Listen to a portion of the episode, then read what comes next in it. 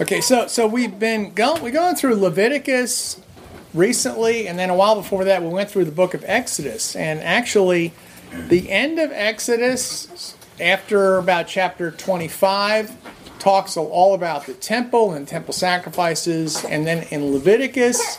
It's the same thing where Leviticus talks about the different sacrifices, about the ordination of the priests, Aaron the high priest, and the last things we looked at were the Day of Atonement and the importance of blood.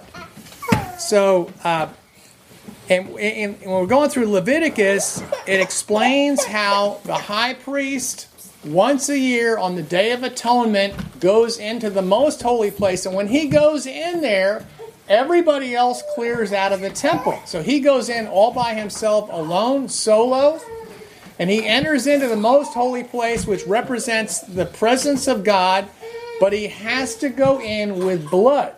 And the significance of blood is the blood is associated with atonement. He does it only once a year, only on one specific day, which shows us, on the one hand, you can't do this all the time. This is only going to happen once. But the fact that it had to be done over and over and over again meant there was something incomplete about it, something was imperfect, that this was foreshadowing all the things when the temple was constructed were all foreshadowing things that will be fulfilled in Christ, that he as the ultimate faithful high priest, would enter into the most holy place, into heaven itself, with his own blood and make atonement for our sins. And then the, the veil was torn in two, representing his body from top to bottom, opening up the way to, to access to God for all of us. So this all ties in with what we've been talking about in Leviticus 16, Leviticus 17, about the importance of blood. That it says, um, it says that the, the it, it was blood that makes atonement for us in Leviticus 17 and in Hebrews 9 and Hebrews 10 it talks about how the blood of Christ opens up the way for us. And uh, Leviticus 17 11, we talked about that the last lesson. It says, The life of all flesh is in the blood, and blood makes atonement for your souls. So that would be was ultimately fulfilled in, in the blood of Christ. So I mentioned we asked asked the beginning here who wrote Hebrews, and Adam correctly answered nobody knows who wrote Hebrews. Uh, the uh, uh, it doesn't say who wrote. A lot of people think Paul wrote it over over history. A lot of people have said we they think Paul wrote it, but we can't prove it. There even in ancient times, there are some people who thought he did, and some people who thought he didn't. What do we know about the author? Well, we know that whoever received the letter knew who it was from because he says, "Please pray for us." So they had to be they had to know who they're praying for. So it wasn't it wasn't some random anonymous letter. They knew it was some, from somebody important who was writing under inspiration, but we, they knew who it was, but we don't. So that's that's a little, little frustrating. It says Hebrews 13, 23, 24. The author of Hebrews personally knew Timothy.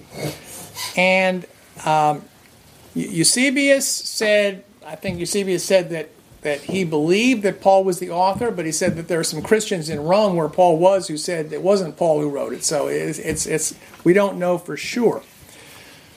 As far as when it was written, now, there was a catastrophic event that took place in 70 AD, so this is less than 40 years after Jesus was crucified and rose from the dead. Oh, oh, the burning of the temple. Well, yes, so Jerusalem was destroyed by the Romans under Titus. It was obliterated, the temple was destroyed, the walls were the walls were were, uh, were knocked down. The city was obliterated by the Roman army, and the, this is this is a huge event known all over the world. And Judaism was never the same after that. This ended the sacrificial system. It's actually a fulfillment of a prophecy by Jesus in in Matthew 24, and also.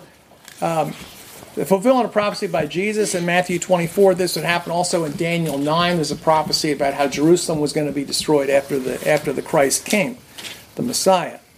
So, uh, so Jerusalem was destroyed in AD 70. The temple was obliterated. Sacrificial system was done for all. So consider this statement from the last chapter of Hebrews. It says, "We have an altar." This is about the Christians from which those who serve the tabernacle have no right to eat. For the bodies of those animals whose blood is brought to the sanctuary by the high priest for sin are burned outside the camp. So, sounds like at the time he's writing that these sacrifices are still going on. So, people assume that this is written sometime before AD 70, sometime before the temple in Jerusalem were destroyed once and for all. The next question is who was the author writing to? And it says it's written to the letter to the Hebrews, so I'm guessing it's it's written to Jewish people from a Jewish background. And uh, it's, it's so what do we know about the people receiving the letter?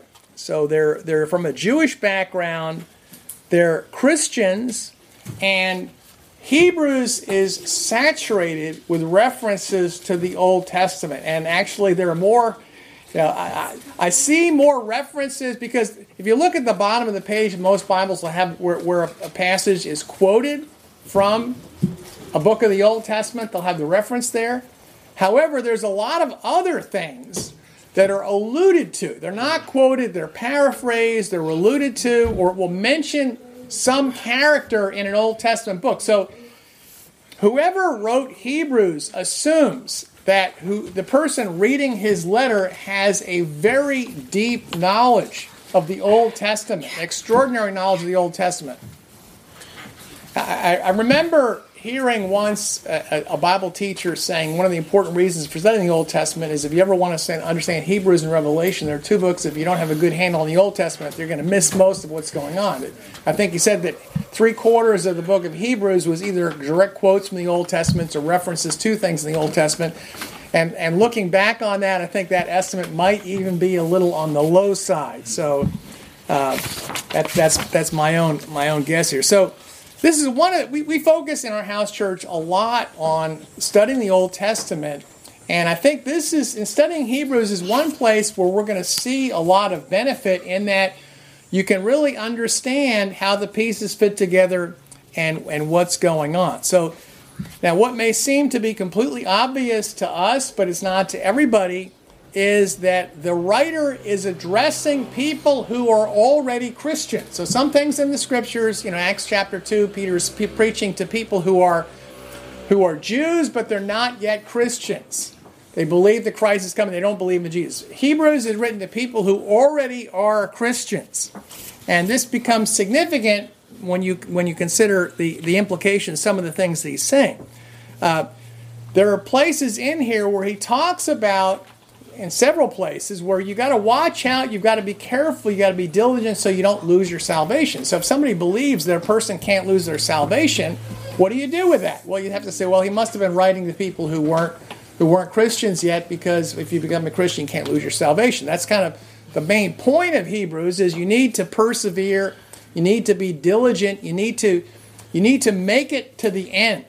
Not just becoming just starting as a Christian is not going to cut it. So so uh, he's writing to people that were already Christians. He's writing to people who were already Christians. And think about this. Think about some statements that he makes in here about what are the people like he's writing to. Hebrews Hebrews 5 verses 12 and 14 says, "Though by this time you ought to be teachers, you need someone to teach you again the first principles of the oracles of God." You've come to need milk and not solid food. For everyone who partakes only of milk is unskilled in the word of righteousness. He's a babe. But solid food belongs to those who are full age. That is, those who by reason of use have their senses exercised to discern both good and evil. So he says, look, you, you know, you're by now, you've already had the milk. You should be moving on to solid food by now. You should be more mature than you are. He said, in fact, you ought to be teachers by now. You should be teaching other people, not just not just uh, uh, members of the church. Also, Hebrews Hebrews 10 verses 32 to 34, he says, "Recall the former days in which after you were illuminated, you endured a great struggle with sufferings." Partly while you were made a spectacle both by reproaches and tribulations, and partly while you became companions of those who were so treated. For you had compassion on me and my chains, and joyfully accepted the plundering of your goods, knowing you have a better and enduring possession for yourselves in heaven. So these were people who, in the early days of being, being Christians, after they had been enlightened, after they had received the light, he says they faced tremendous persecution, suffering. They had some of their property taken away from them. So Paul's reminding them of what they did in the early days as Christians. So these are people who've been Christians for a while. They've made it through early trials in their faith of, of suffering and persecutions and things like that. And by this time, they ought to be teachers. So these are people who've been Christians. Most of the people he's writing to, they've been Christians for, for a while here. Uh, now, the other thing, now this may, this may be uh, news, a news flash to some, some people in here. The version of the Old Testament that they were reading was based on the Septuagint. It's a Greek translation that was made about 200 years before the time of Jesus. And okay, for, for many years, I was reading. I read the I read the NIV for many years, and I switched off to the New King James for different reasons, and read that for many years. And then and then uh, David Bercot once said, "You know, Chuck, you teach the Old Testament a lot. I'd be kind of curious." If you ever read a version based on the Septuagint, the Old Greek translation, that the apostles generally quote from. So I just decided, well, I'm going to check that. I started reading that. And so I read that. I'm reading the Sept, a version based on the Septuagint. It's very, very similar, but there's some differences. All of a sudden, I started seeing a few. I said, "Oh, now I know what they're talking about when they're quoting this or when they're quoting that." Or when I go back and look at a, a, a passage from the Old Testament, it, it, lines up. Now that this, this is the case in, in Hebrews here. I'll give you two examples. I could give a lot more. This is not a class about the Septuagint, this is a class about Hebrews. But just the Hebrews writer assumes that this is what he's reading and this is what he assumes you're reading. You can, uh, uh, I'll give you a couple of examples here. In Hebrews chapter 10, there are two examples in Hebrews chapter 10 where if you look back in most Bibles, it, it, and when, when it's quoting from the Old Testament, it doesn't say anything like this. But if you're looking, if you're reading a Bible based on the Septuagint, actually, it, it, that's you know what he's talking about.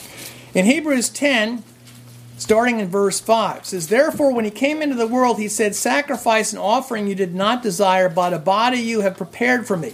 In burnt offerings and sacrifices for sin you had no pleasure. Then I said, Behold, I have come in the volume of the book, it is written of me to do your will, O God. Previously saying sacrifices and offering, burnt offerings and offerings for sin you did not desire, nor had pleasure in them, which are offered according to the law. Then he said, Behold, I have come to do your will, O God. He takes away the first that he may establish the second. By that will we have been sanctified through the offering of the body of Jesus once for all. So he's, he's making a point here he says, I'm, I wasn't pleased with sacrifices and burnt offerings under the old system, but a body you have prepared for me. And he says, That body you have prepared for me is a, is a, is a prophecy in the Psalms about Jesus that's talking about the body of Christ. Now, if you look in most Bibles, in the Old Testament passage that's quoted here, it doesn't say anything about a body being prepared at all. It's nothing like that. And it's because He's not quoting from the Masoretic text, which most modern Bibles are based on. He's quoting from the Septuagint, which is where exactly what it says. So you, you compare the two. You compare the two Bibles. You say, oh, obviously, not only is he quoting from the Septuagint, the whole point he's making is based on what it says in the Septuagint, not in the Masoretic text. So that's one example. There's another one I had a little bit of fun with once. Um, I was in a teachers group in, in a large church, and we had a meeting in Boston, about 20 people who were involved in teaching. And I was doing something on Hebrews chapter 11. I said, well, just, just as the, as the warm up for what we're going to talk about in Hebrews chapter 11, let's look at what introduces that. And so I read from Hebrews chapter 10. I was having a little fun with the people in the class. And I, I said, start in verse 35. Therefore, do not cast away your confidence, which has great reward. For you have need of endurance, so that after you've done the will of God, you may receive the promised. For yet a little while, and he who's coming will come and will not tarry. Now, the just, or in some translations it will say the righteous, will live by faith, but if anyone draws back, my soul has no pleasure in him. But we are not of those who draw back to perdition, but those who believe the saving of the soul. This is a quote from Habakkuk 2. So I, I said, so I asked the, the group of teachers in there a question. I said, first question is, where does it say in the Old Testament, the righteous or the just shall live by faith? And everybody had looked down at the bottom of the page. Oh, that's Habakkuk chapter 2. Okay. I said, great. Next question. Where does it say, if but if anyone draws back, my soul has no pleasure in him? Crickets, blank stares the sound of pages in the Bible rustling as people were looking for this. And, and, I, and I said to, the, to those in the class, I said, when I'm done, I said, after this, this lesson is over, I said, if you can find the passage where it says that in your Bible, come up and show me. And I says, if you can't show me in your Bible, I'll show you in mine where it is. Okay? And so there was there was one of the guys in the class named Terry Trout. So he's he's Trout and I'm Pike. So you know we're, we're bound we're destined to be that forged a good friendship right there. So two two narrow freshwater fish, Pike and Trout. So so so Terry Trout this destroyed him for the rest of the lesson because somebody somebody threw him a Bible question he couldn't answer. He's, he spends the rest of the class he's he's he's he's looking in the scriptures trying to figure this thing out. And, and then he comes up afterwards and he says, Wait a minute, you said you'll show me in your Bible. Let me see that Bible you've got. So he grabbed the Bible he started looking through it. He said, Wait a minute, this is not like this is not like other Bibles. What are you doing here? And I said, Well, actually, this is a quote from the Septuagint. We're in Habakkuk chapter 2 in the Septuagint. That's what it says. It talks about both the righteous one will live by faith, but it also talks about, but if he draw, but the one who draws back, my soul will take no pleasure in him. So I said he's quoting, and not only is he quoting it, this is the point he's making. He says we're not of those who draw back to perdition. We're not those people. We're the other ones. We need to be the ones who are living by faith. Now, this, this statement, the righteous will live by faith, if it's familiar to it, should be, because it also shows up in Romans and Galatians. The point in Romans is kind of like the theme of Romans, but it's also the theme of Hebrews. The, the, the whole point in Romans is the righteous shall live by faith, meaning not by the law of Moses. Okay, here he's saying the righteous shall live by faith meaning it is a way of life that continues to the end. You don't shrink back. You don't believe for a little while and then abandon ship. Okay?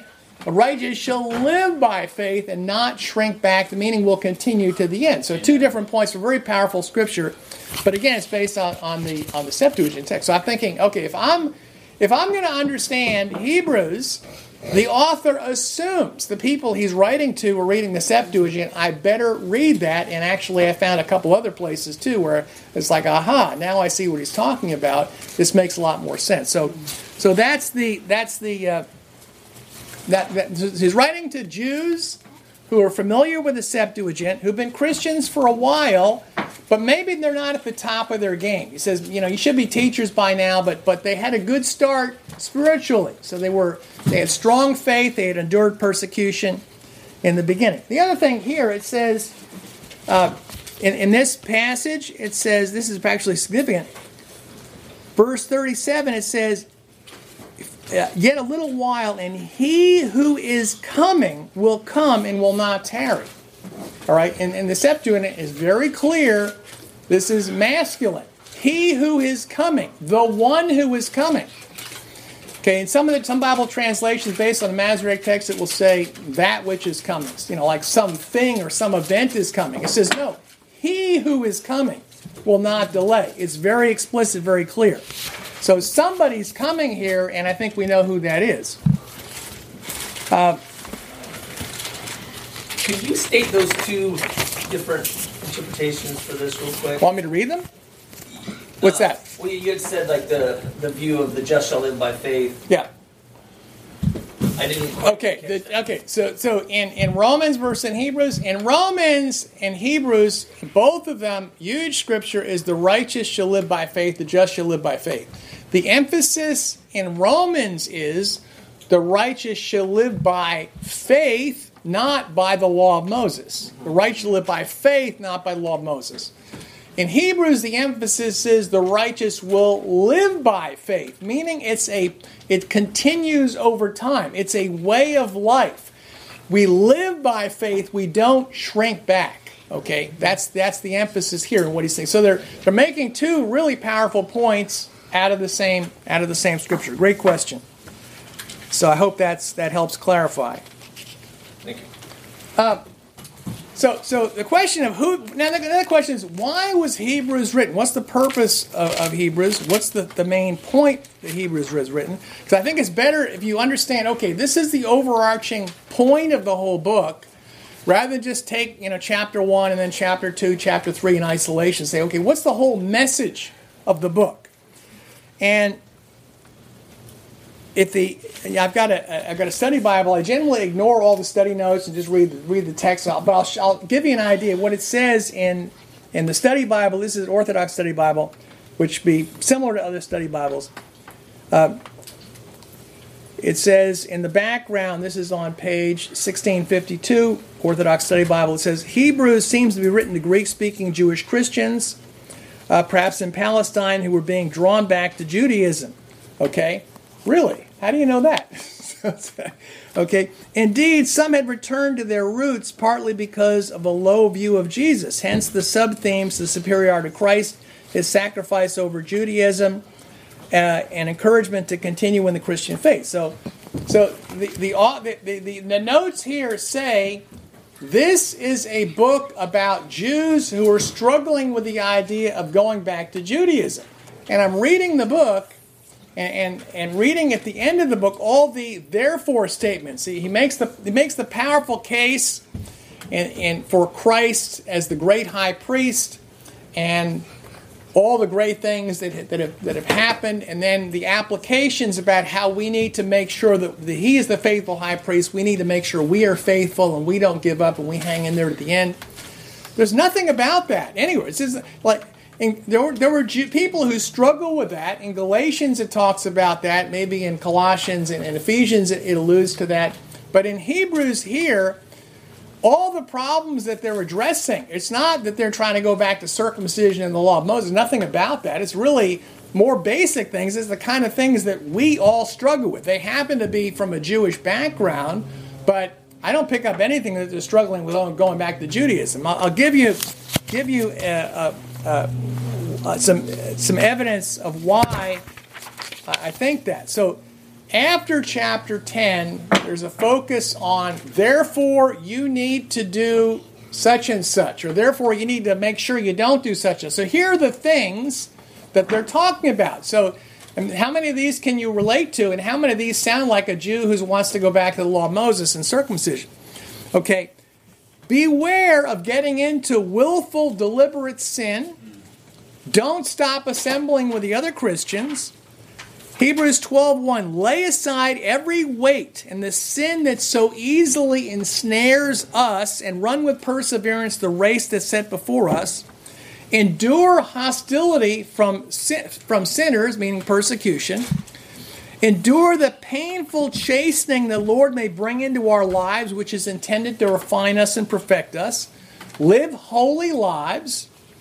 Don't give in to bitterness. Strive to remain, to, to remain at peace with other people. Don't be like Esau, who was a fornic. Don't be a fornicator or a profane person like Esau, who's just living for short-term gratification of the flesh and, and, and cast off his internal inheritance. Don't be like that entertain strangers, practicing hospitality, honoring marriage, living in sexual purity, avoiding fornication, being content with what you have and not be not be envying other people of what they have. Being willing to bear reproach for the sake of Christ, giving thanks to God with our lips, doing good and sharing with those in need, being in submission to those in the church who are leading them. These are the things he says this is what you need to do. This is the conclusion, the application. Does that sound like people are struggling with going back into Judaism? No, it sounds like us. Honestly, it sounds like people like they just happen to be from a Jewish background, but they're struggling with all the same things that Christians do today. So we're, I think, uh, most or all of us are Gentiles in this room, but uh, but everybody struggles with the same thing. Let's let's face it, we're all struggling with the same thing. So to me, Hebrews is an extremely practical book for us. It's not just it's not about people, not like Galatians, about people who are tempted with going back to the law of Moses. So, in my opinion, now you can think about this before you reject it offhand. In my opinion, after somebody becomes a Christian and understands the basic teachings of Jesus in the Gospels, after you have that foundation, once you're already a Christian, Hebrews may be the most important book in the entire Bible. Why would I say that? Because this is the book that he talks about what's it going to make after you become a Christian, what's it going to take to make it to the end, to gain eternal life. It's about persevering and enduring through hardship and tough times, which is where most of us are. That's the main focus of this book. It's, it's mentioned other places, but there's no place like Hebrews where it's mentioned in such great detail. That's where I am. So I need this. This is one of my favorite books of the Bible. Now, Hebrews has dissuaded a lot of Christians from taking it seriously because there's so many Old Testament references, for one thing. And then there's all the stuff about Melchizedek for three chapters. Melchizedek, you know, think, well, what does that have to do with my life? There's all this business about Melchizedek, all the things about the temple sacrifice system and the blood of animals in the middle of Hebrews that turns a lot of people off to think, you know, this isn't a book I need to read. This isn't practical. This is written to Jewish people, it's written to Hebrews. But no, Hebrews is written to talk about what's it going to take for us to make it to the end, about perseverance and the importance of that persevering in the face of temptations of the flesh, temptations of sexual sin, greed, selfishness, envy, not willing to share with other people. Temptations to get lazy and worldly. There are people who were passionate about their faith, but they started to wane over a period of time. Temptations to become bitter towards other people who have hurt you and a lack of gratitude toward God. There's, there's all these temptations. So it tells us not only what we should do, but why we should do these things. There's a lot of things about motivation and example in here also. So I want to, to dive into Hebrews now, and this is going to be a quick overview of Hebrews. Hebrews chapter 1 starts off with Jesus.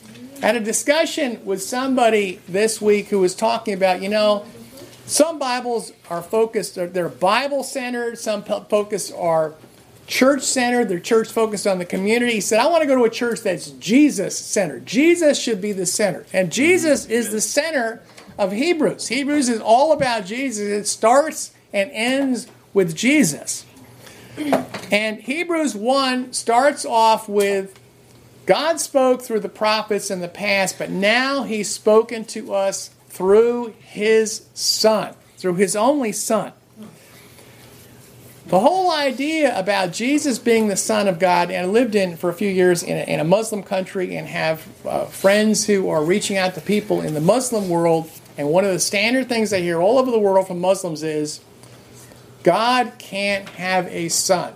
This is something the Christians made up that Jesus is the Son of God. Jesus was a great prophet, he was the Christ, but he's not the Son of God because God can't have a son. Best place for a billion Muslims in the world, right? Plus the Jehovah's Witnesses, other people that have difficulty accepting the divinity of Christ. Hebrews chapter 1, in my opinion, is the best place to go, the best place to start, because right off the bat, there are two powerful prophecies from the Old Testament written a thousand years before the birth of Jesus in Bethlehem that explain that he is he would be the son of God. Let's start in Hebrews chapter 1 verse 1. God who at various times in various ways spoke in times past to the fathers by the prophets has in these last days spoken to us by the Son, whom he's appointed heir of all things, through whom also he made the worlds who being the brightness of his glory and the express image of his person, and upholding all things by the word of his power, when he had, had by himself purged our sins, sat down at the right hand of majesty on high, having become so much better than the angels. And he has by inheritance obtained a more excellent name than they. For to which of the angels did he ever say, You are my son, Today I have begotten you. That's from Psalm 2. Very famous prophecy about Jesus. You are my son, today I have begotten you. He's the only begotten son of the Father, as David explained in Psalm 2 a thousand years before the birth of Jesus. Continuing, and again, I will be to him a father, and he shall be to me a son. And that's a fascinating prophecy in, in uh, uh, 2 Samuel chapter 7, also, also repeated in 1 Chronicles 17. That's not that well known by Christians, but actually ties into a lot of what follows here in Hebrews. But when he again brings his firstborn into the world, he says, Let all the angels of God worship him. So, you are my son, today I have begotten you. Jesus, the Son of God, established by David. The Christ would be the Son of God. And that he would be worshiped by angels. We know from Revelation 22 8 and 9, where John bows down before an angel, and the angel, what does the angel say? The angel says, Don't worship me, you only worship God. Okay, so so Jesus is worshipped by angels. What does that tell you? That he is divine. There's there's no there's no other uh, conclusion to that. So uh, the third uh, quote here is from a very important scripture where it says, I will be to him a father, and he shall be to me a son. Let's turn to 2 Samuel chapter 7, or if you have a, a Bible that's based on the Septuagint, it will be called First Kingdoms chapter 7. And actually, this ties into what follows, because Jesus, the Hebrew writer just quotes a little fragment of the prophecy in 2 Samuel 7. But understanding the full prophecy will help you to will help you understand what it's talking about later on in Hebrews. So let's let's take a look at this. So uh, uh, so I'm sorry, second second Samuel seven, which will be Second Kingdoms chapter seven.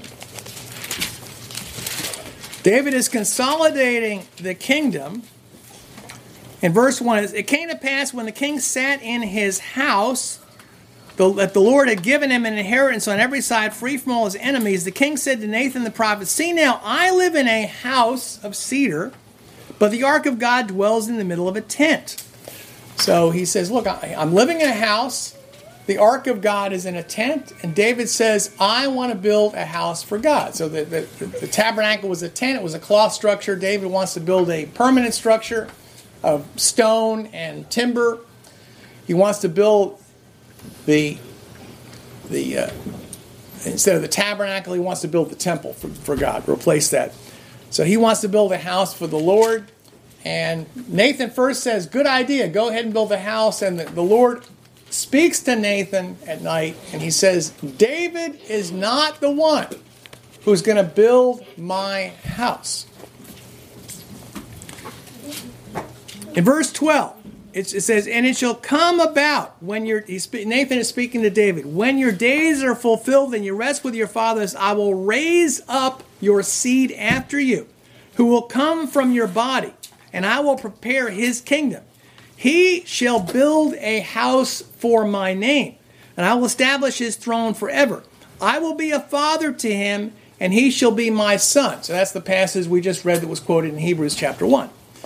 And if he commits iniquity, I will chasten him with the rod of men and the blows of the sons of men. But I will not take my mercy from him as I took it from those whom I, whom I withdrew from my presence. His house will be made sure, and his kingdom shall be forever. So, David's desire says, I want to build a house.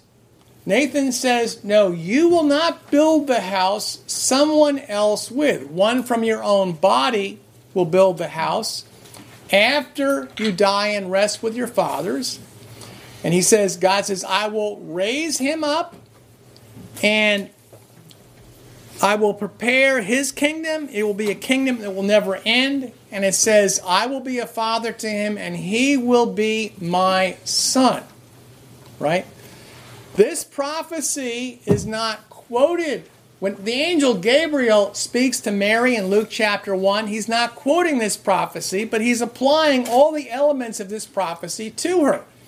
He's saying that the one, she is descended from David, the king over the eternal kingdom is going to come from her, and he's going to be called the Son of God. So he's basically the one that's fulfilling the prophecy from a thousand years beforehand.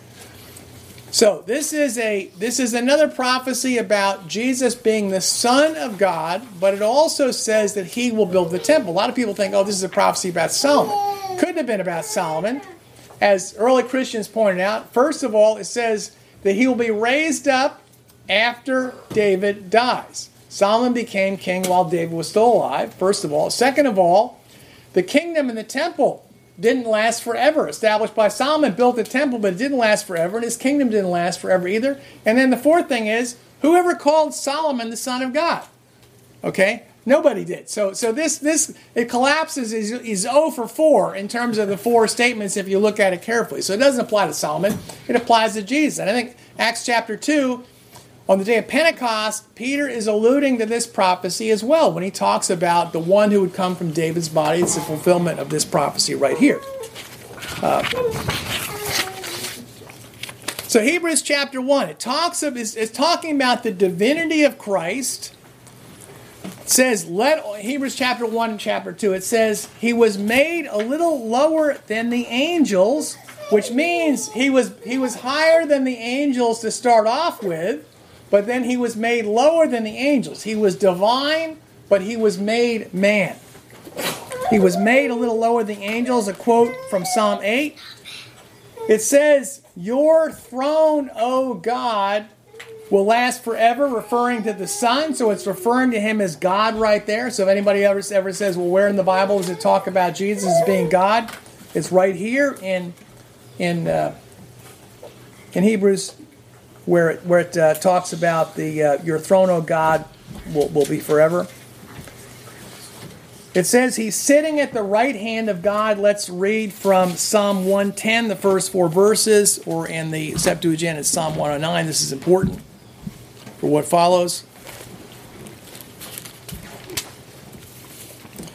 The Lord said to my Lord, Sit at my right hand until I make your enemies the footstool for your feet.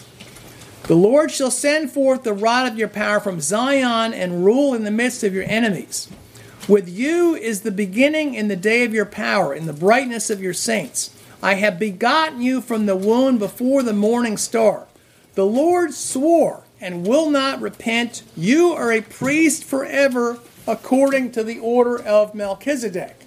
So, Melchizedek, this is the first time I, can, I know of, the only time Melchizedek is mentioned, other than there, are two, two brief verses in Genesis where Abraham comes back from offering the sacrifice.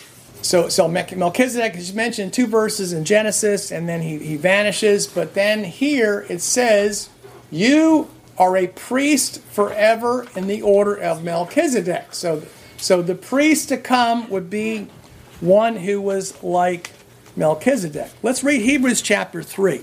A whole bunch of things are going to come together here. Hebrews 3. This is a real pivotal passage in Hebrews, but if you don't know the Old Testament scriptures behind it, you can easily miss it.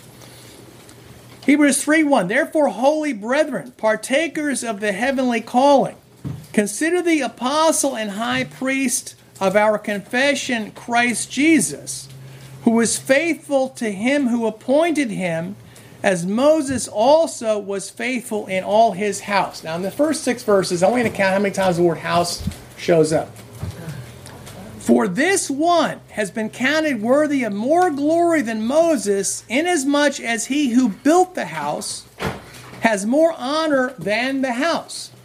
For every house is built by someone, but he who built all things is God. And Moses indeed was faithful in all his house as a servant, for a testimony of those things which will be spoken afterward. But Christ as a son over his own house whose house we are if we hold fast the confidence and the rejoicing of the hope firm to the end. So I counted seven seven mentions. It's house, house, house, house, house, house, house. So it says house is in there seven times. So house is a pretty important important word here. Now, house in English, just like in Greek, has all kinds of meanings. It's an extremely versatile word.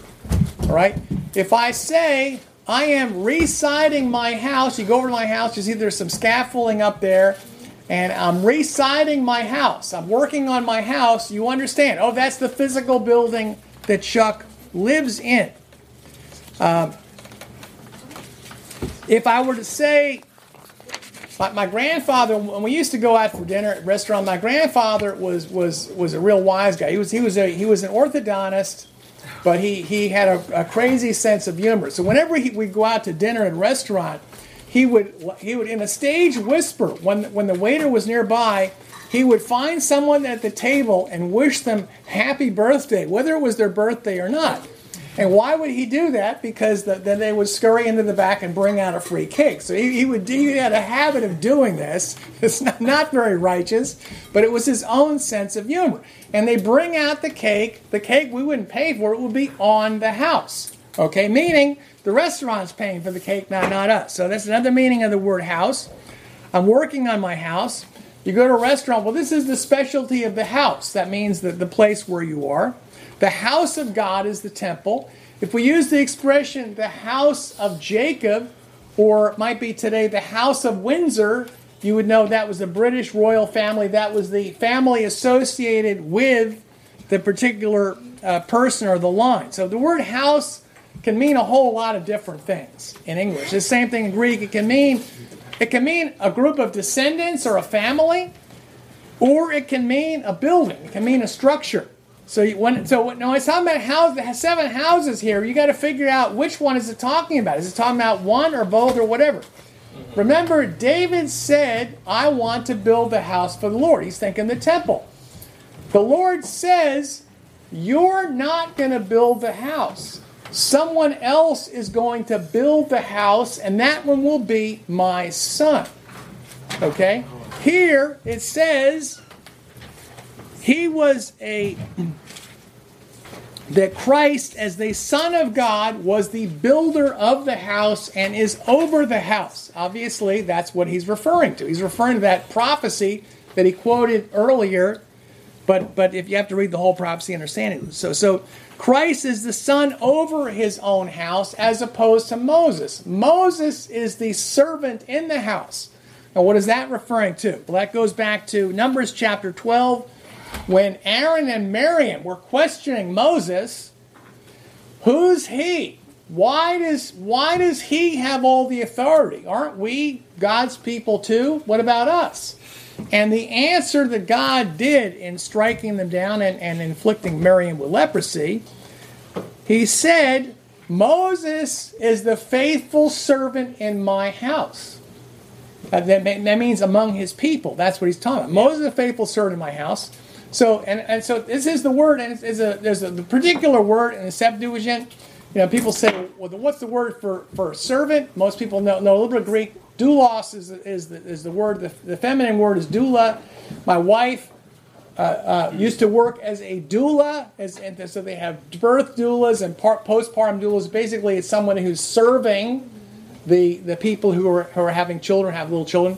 So that's doulos is the word that's used everywhere in the New Testament for servant except here. Here it's therapon. Here therapon is the word that's used in the Septuagint, and that's the word that's used in Numbers 12, where it says that Moses was a servant, and that's the same word that's used for the attendants in Pharaoh's house. You know, the people who were backing up Pharaoh when he's confronting Moses, they're, they're. So it's it's a, it's an Old Testament word from the Septuagint that's brought forward here. Moses was the servant in God's house, but Jesus is the builder of the house.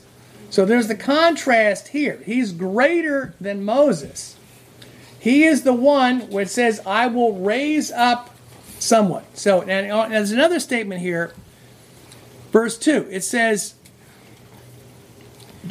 Christ Jesus, who was faithful to him who appointed him, as Moses also was faithful in all his house. So Jesus was faithful. He was the faithful high priest. And then it says at the end here, verse 6 Christ is the son over his own house, whose house we are if we hold fast, if we hold fast the confidence and rejoicing of the hope firm to the end. So, Christ is the faithful priest over the faithful house. And he says, We are the faithful house if we hold fast the confidence and rejoicing of the hope firm to the end. So this is the idea. Christ is the faithful priest. We must be the faithful house that he's talking about. So this is obviously not a physical building he's talking. House in the sense of family. Right? This is, I believe this is referring to a prophecy a lot of Christians are not familiar with at all. It's in 1 Samuel chapter 2 or 1 Kings chapter 2. Let's turn there. The faithful priest over the faithful house. In 1 Samuel chapter 2, there's a, Eli is the priest, and there's a problem with his house meaning his family. His sons are corrupt. And God sends a prophet to Eli to preach against Eli and against his house. And he says that you're going to fall and the priesthood is going to be taken away from you and your, and your house and your family. Uh, you have dishonored me. Let's pick it up in verse 30. So, this is the, the prophet of God speaking to Eli the priest. This is in the days of Samuel. Therefore, the Lord God of Israel says, I said indeed, your house and your father's house would walk before me forever. But now the Lord says, Far be it from me, for I will honor those who honor me, and the one who despises me shall be dishonored. Behold, the days are coming. I will destroy your seed and the seed of the house of your father. And there shall not be an old man descended from you in my house forever. But for you, I will not destroy a man from my altar, even though his eyes have failed and his life is drained away. But all the descendants of your house shall fall by men's swords. Now this shall be the sign to you that will come upon your two sons on Hophni and Phinehas. And one day both of them shall die. Then I will raise up for myself a faithful priest who shall who shall do all things that is in my heart and my soul, I will build him a faithful house.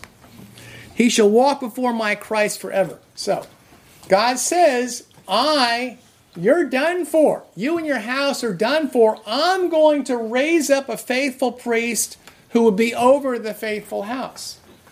And the word, when he says raise up, and, and the Greek and the Septuagint is the same word for resurrection, basically. I'm going to raise up. I mean, people assume he means figuratively. I think he meant it literally. I'm going to raise up a faithful priest over the faithful house.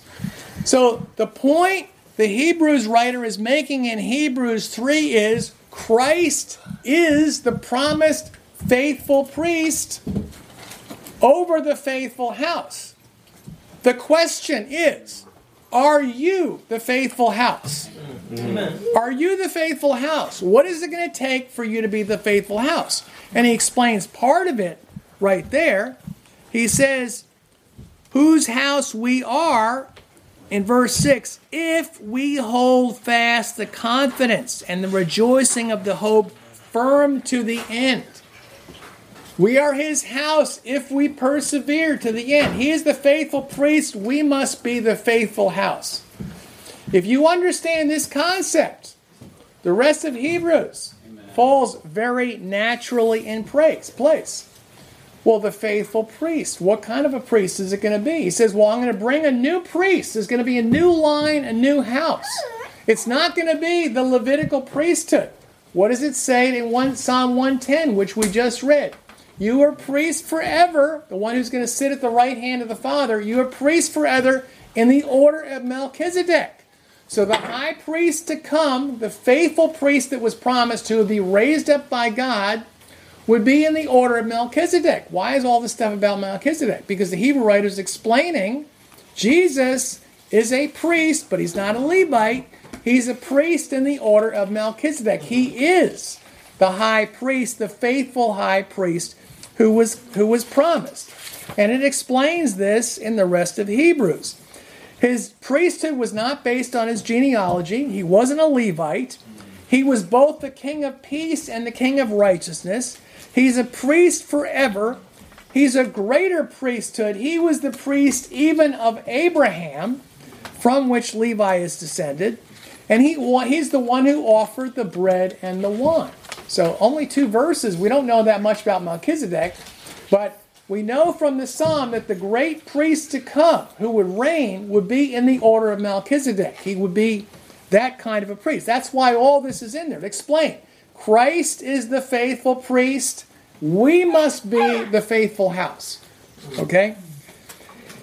Christ is the faithful priest. He is the one who offered sacrifices on our behalf. He entered into heaven itself with the blood of his own perfect sacrifice. It explains everything in the temple that was explained in Exodus and Leviticus. It was all, Moses had to follow all the details because this was a pattern for all the things that would follow with Christ and his sacrifice and his reconciling us back to the Father. That he would enter heaven itself once, not once a year, but once for all time, with the perfect sacrifice of his own blood, which cleanses us in a way that the blood of animals never could. We now have direct access to the Father through the veil separating the most holy place, the presence of God, from everything else has been torn in two from top to bottom. When Jesus died, we now have access to the Father through the body of Christ. So, the point of all of this discussion about the tabernacle and the priesthood and Melchizedek is establishing Christ is the faithful high priest. And now, the second part we must be the faithful house of God. The house of Eli was unfaithful, and they had the priesthood removed away from them, removed from them. So, what does it mean to be faithful? Well, what does it mean? What does it mean for a husband or a wife to be faithful? Be loyal. It means you're loyal. It means you endure. It means you don't you don't go run off with somebody else. When you make a pledge as a husband or, or a wife to your spouse to be faithful until death do you part, that's what it means. To be faithful isn't just isn't just as long as our love will last. It's not just the belief of a moment. That real saving faith is believing but continuing and persevering to the very end. Hebrews chapter 10, we, we read the passage that sets up Hebrews 11. It says, My righteous one or my just one will live by faith. He who is coming will not delay. But if he does appear to delay, my righteous one will live by faith. He will continue in faith, but if he shrinks back, my soul will take no pleasure in him. That's the introduction to Hebrews 11, the great hall of faith. Hebrews 11 defines by example what saving faith is. A lot of people have the idea saving faith is just believing in Jesus for a moment. If you believe in Jesus, you're saved and you can't lose your salvation. That's completely that completely violates the whole point of, of the lesson in Hebrews. It says, no, that's not true. That saving faith, there are three aspects of saving faith which are illustrated by the examples here in Hebrews. Faith is believing in something you can't see, first of all. That's the first aspect. You believe something you can't see. If you can see it, it's not faith. By faith, we believe that the world was created. All the things visible were created by God from what was unseen. That's faith. By faith, Abraham believed that God could raise his son Isaac from the dead. That's why he was willing to sacrifice his son. So there's the element of believing something you can't see. We believe in the resurrection of the dead. We believe in eternal life. We believe in the, that Jesus is coming back. We believe in something we can't see because of the evidence that's there. That's first element. Second element is obedience by faith. Noah, in holy fear, built an ark. Faith isn't just believing, it's obeying. That's the acid test of faith. Are you going to obey, not just believe? Amen. Noah, by faith, built an ark. It says the walls of Jericho fell by faith when the people marched around him for seven times. They didn't fall by works, they fell by faith because God told the people, march around the city and blow the trumpet. They did exactly what God says, and it says the walls fell by faith because they believed and obeyed. And the third element of saving faith is belief, there's obedience, the third element is persevering to the end. It says, Moses persevered because he saw him who is invisible. Okay? Think about that one for a few, go out in the desert and meditate on that one for a few years. He saw him who is invisible. You know, people people I have friends who say, you know, I like Eastern religion because it's it's deep and it's mysterious. Well, I say, hey, I got. Let me try one on from my Eastern religion. My religion comes out of Asia as well. Go and see him who is invisible. Okay, go figure that one out. Moses persevered because he saw him who was invisible. All right, he saw him who you can't see. Moses persevered. It talks about all the heroes of faith who were persecuted and were tortured and who would not abandon the faith. So, so, so saving faith is believing something you can't see, it's obeying the commands of God, and it's persevering to the very end. That's the whole point. It says, We are not of those who shrink back, but we're those who persevere and who endure.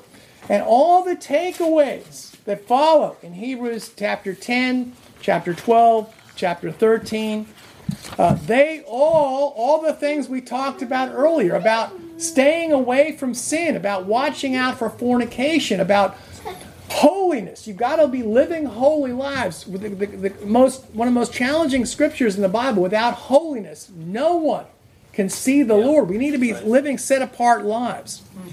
Uh, the motivation that we have, the examples that we have, the motivation for living this way, for being the faithful house.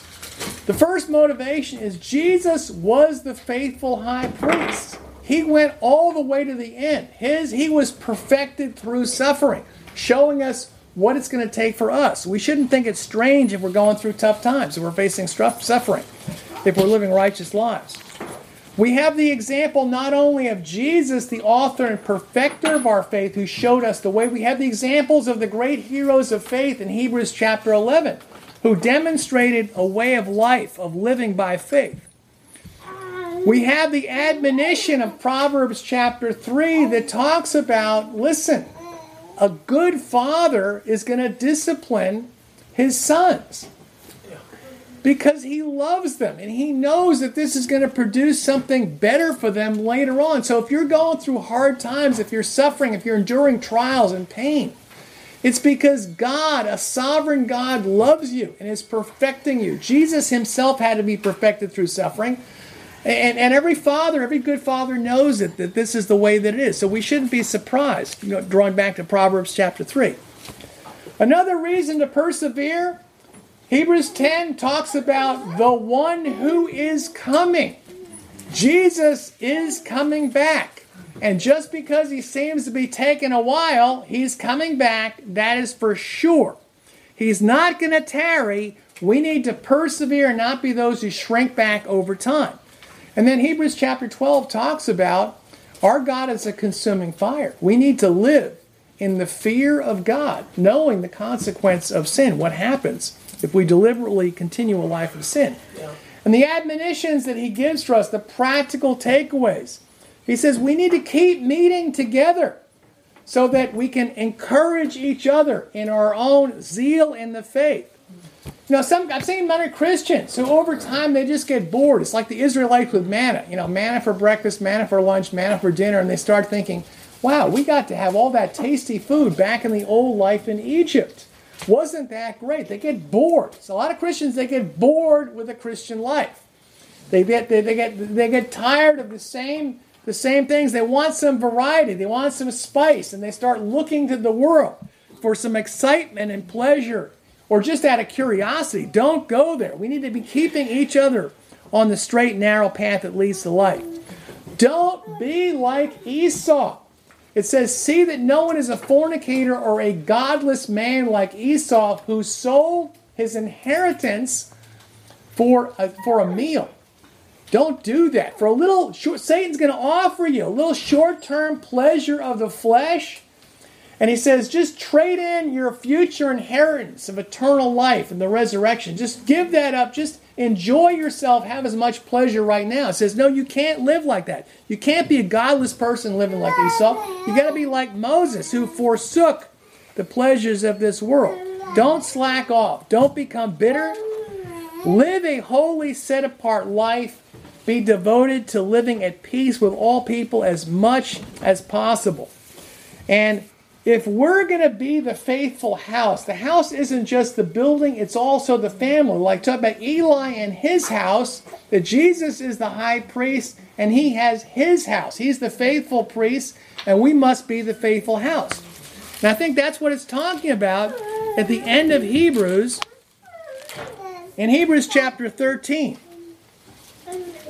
Just as you had the high priest and the priests in the temple, we now have Jesus as the faithful high priest, and we are members of his house, members of his family of priests if we are if we remain faithful. And that's how it addresses us at the end of Hebrews. Verse 10 in Hebrews 13, we have an altar from which those who serve at the temple have no right to eat. It's talking about we are the priests. We have an altar to eat that's greater than those priests in the past. And then addressing us as priests again in verses 15 and 16, therefore by him let us continually offer the sacrifice of praise to God. That is the fruit of our lips, giving thanks to his name. But do not forget to do good and to share, for with such sacrifices, God is well pleased. We are priests. What do priests do? We offer prayers and sacrifices. If we are a faithful house of God, we're living holy lives. We are eating from an altar that those priests had no right to eat from. We are offering the sacrifices of praise to God and doing all kinds of good things, sharing with those who need who are in need. It says those are the kind of sacrifices that God is looking for. So Jesus is the high priest. Are you the faithful high priest? Are you the faithful house of God? Amen. Amen. Amen.